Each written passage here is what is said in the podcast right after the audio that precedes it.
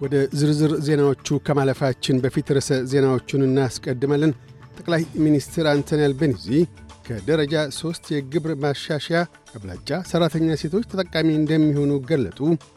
የሐማስና የእስራኤል ተኩስ አቁም ስምምነት የአንድ ወገን ይሁንታን አገኘ። ብፁዕ አቡነ ጴጥሮስ አገር ቤት እንዳይገቡ ተከለከሉ። የሚሉት ግንባር ቀደም ርዕሰ ዜናዎቻችን ናቸው። ጠቅላይ ሚኒስትር አንቶኒ አልቤኒዚ ከደረጃ ሦስት የግብር ቅናሽ ማሻሻያ አብላጫ ሠራተኛ ሴቶች ተጠቃሚ እንደሚሆኑ ገለጡ። ጠቅላይ ሚኒስትሩ ይህን የተናገሩት ዛሬ ፌብርዋሪ 7 ማለዳ ላይ በተባበሩት መንግሥታት ሴቶች በተዘጋጀና የላይኛውና የታችኛው ምክር ቤት አባላት በታደሙበት የቁርስ ኩነት ላይ ነው። አቶ አልቤኒዚ መንግሥታቸው የደረጃ ሦስት ግብር ማሻሻያ ላይ ተጨማሪ ለውጥ ለማድረግ ያሻው በአብዛኛው በሴቶች ላይ የሚያሳድረውን ተጽዕኖ ተመርኩዞ እንደው ሲናገሩ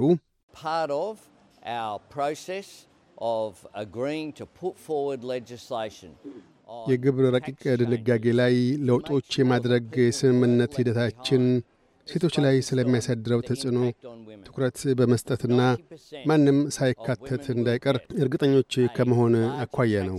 የግብር ቅናሽ ከሚያገኙቱ ሴቶች ውስጥ ዘጠና ከመቶ ያህሉ በተጨማሪም መቶ ፐርሰንት የሚያገኙም አሉ ብለዋል። የዩናይትድ ስቴትስ ፕሬዚደንት ጆ ባይደን ሐማስ የተኩስ አቁም ስምምነትን አስመልክቶ አዎንታዊ ምላሽ መስጠቱንና ይሁንና መጠነኛ ግነትም አለበት ሲሉ ልዝብ ትችት ሰንዝረዋል። በሐማስና በእስራኤል መካከል የተኩስ አቁም ስምምነት እንዲካሄድ ዩናይትድ ስቴትስና ኳታር ረቂቅ የመግባቢያ ሰነድ ያቀረቡ ሲሆን ዛሬ ማለዳ ላይ የኳታር ባለሥልጣናት ከሐማስ በኩል አዎንታዊ ምላሽ ማግኘታቸውን ይፋ አድርገዋል። አቶ ባይደን በበኩላቸው የተወሰነ እንቅስቃሴ እንዳለና በአሁኑ ወቅትም እየቀጠለ መሆኑን ገልጠዋል። ይህ በእንዲህ እንዳለም የእስራኤል መከላከያ ኃይል ጋዛ ውስጥ ታግተው የነበሩ 31 ሰዎች መገደላቸውን አስታውቋል።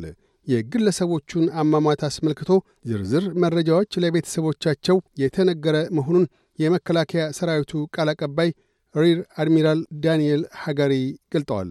በሌላ በኩል ሳውዲ አረቢያ ዛሬ February 7 ባወጣችው መግለጫ የ1967ቱን የድንበር ክለላ ተከትሎ ነፃ የፍልስጤም መንግሥት እስካልቆመ እስራኤል ጋዛ ሰርጥ ውስጥ እያካሄደች ያለችውን ጥቃት እስካልገታችና ለቃም እስካልወጣች ድረስ ከእስራኤል ጋር አንዳችም ዲፕሎማሲያዊ ግንኙነት እንደማይኖራት ለዩናይትድ ስቴትስ በማያሻማ መንገድ ያስታወቀች መሆኑን ገልጣለች። መግለጫው በማከልም እስካሁን ለፍልስጤም ዕውቅና ያልቸሩ የተባበሩት መንግሥታት የጸጥታ ምክር ቤት አባላት ዕውቅናቸውን አፋጥነው እንዲቸሩም አሳስበዋል። ብፁዕ አቡነ ጴጥሮስ በኢትዮጵያ ኦርቶዶክስ ተዋሕዶ ቤተ ክርስቲያን የቅዱስ ሲኖዶስ ጸሐፊ የኒውዮርክና አካባቢው ሊቀ ጳጳስ ወደ አገር ቤት እንዳይገቡ ከአዲስ አበባ ቦሌ ዓለም አቀፍ አውሮፕላን ማረፊያ እንዲመለሱ መደረጉ ተመልክቷል። የብፁዕ አቡነ ጴጥሮስ ወደ አገር መግባት መከልከልን ይፋ ያደረገው የኢትዮጵያ ኦርቶዶክስ ተዋሕዶ ቤተ ክርስቲያን ሕዝብ ግንኙነት ክፍል ሲሆን የእገዳው አስባብም ምን እንደሆነ ግና አክሎ አልገለጠም።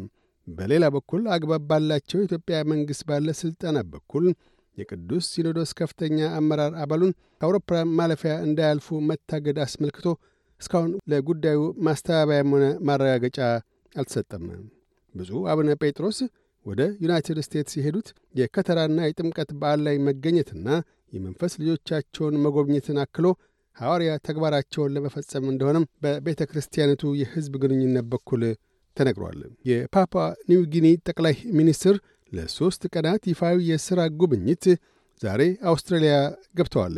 የጠቅላይ ሚኒስትር ጄምስ ማራፔ የሦስት ቀናት ጉብኝት በዛሬው ምሽት የሚደረግላቸውን መንግሥታዊ የራት ግብዣና ነገ ሐሙስ ፌብርዋሪ 8 ለሁለቱ ምክር ቤቶች በጥምር ንግግር የማድረግ መርሃ ግብርን ያካተተ ነው። የቺሊ ፕሬዚደንት ጋብርኤል ቦሪች የቀድሞው የአገሪቱ ፕሬዚደንት ሰባስቲያን ፒኞራ በሄሊኮፕተር አደጋ መሞትን ተከትሎ ለሁለት ቀናት የሐዘን ቀን አውጀዋል። የቀድሞው ፕሬዚደንት ሕይወት በሄሊኮፕተር አደጋ ማለፉን ያሳወቁት የቺሌ የአገር ውስጥ ጉዳዮች ሚኒስትር ካሮሊና ቶሃ ሲሆኑ የሌሎች ሦስት መንገደኞች ሕይወትም ማለፉን አክለው ገልጠዋል። የተባበሩት መንግስታት የሰቆቃ rapporteur ኤሊስ ጂል ኤድዋርድስ እንግሊዝ የዊኪሊክስ መስራቹን ጁሊያን አሳንጅን ለዩናይትድ ስቴትስ አሳልፋ ብትሰጥ አሳንጅ ኢሰብአዊ ሰቆቃ ሊገጥመው እንደሚችል አሳሰቡ። ወይዘሮ ኤድዋርድስ እንግሊዝ የአሳንጅን መከራከሪያ ዝርዝሮች በአስተውሎት እንድትመለከትና ወደ ዩናይትድ ስቴትስ ተላልፈው ከተሰጠ ሰቆቃ፣ ጭካኔ የተመላበት ወይም ክብር ዝቅ የሚያደርግ ቅጣት ሊያገኘው እንደሚችል ከጄኔቫ ተናግረዋል። የሎንዶን ከፍተኛ ፍርድ ቤት ከፌብርዋሪ 20 እስከ 21 ባሉት ሁለት ቀናት ውስጥ የአሳንጅን ይግባኝ ይሰማል። ዩናይትድ ስቴትስ አሳንጅ የተሰረቁና ጎጂ የሆኑ የኢራቅና አፍጋኒስታን ዘመቻዎችን ያካተቱ ወታደራዊ ዶክሜንቶቿን በአደባባይ ለህትመት አብቅቷል በሚል ክስ በግዛቷ ለፍርድ እንዲቀርብ ትሻለች።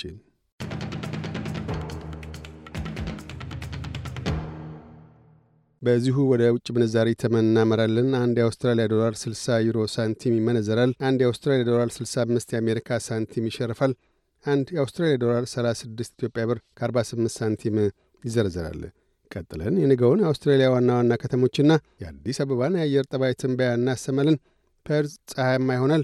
ዝቅተኛ 22፣ ከፍተኛ 39። አድላይድ ፀሐያማ ይሆናል። ዝቅተኛ 14፣ ከፍተኛ 29። ሜልበርን በአብዛኛው ፀሐያማ ይሆናል። ዝቅተኛ 14፣ ከፍተኛ 25። ሆባርት በከፊል ደመናማ ይሆናል። ዝቅተኛ 14፣ ከፍተኛ 25። ካንብራ ደመናማ ይሆናል። ዝቅተኛ 12፣ ከፍተኛ 23። ሲድኒ ብራ ይሆናል። ዝቅተኛ 20፣ ከፍተኛ 25። ብሪስበን ብራ ይሆናል። ዝቅተኛ 23፣ ከፍተኛ 31። ዳርዊን ካፊያ ይጥላል። ዝቅተኛ 25፣ ከፍተኛ 32። አዲስ አበባ ደመናማ ይሆናል። ዝቅተኛ 14፣ ከፍተኛ 24። ዜናዎቹን ከማጠቃላችን በፊት ርዕሰ ዜናዎቹን ደግመን እናሰማለን።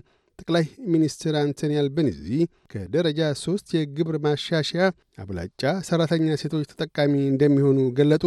የሐማስና እስራኤል ተኩስ አቁም ስምምነት የአንድ ወገን ይሁንታን አግኝቷል። ብፁዕ አቡነ ጴጥሮስ አገር ቤት እንዳይገቡ ተከለከሉ። የሚሉት ግንባር ቀደም ርዕሰ ዜናዎቻችን ናቸው።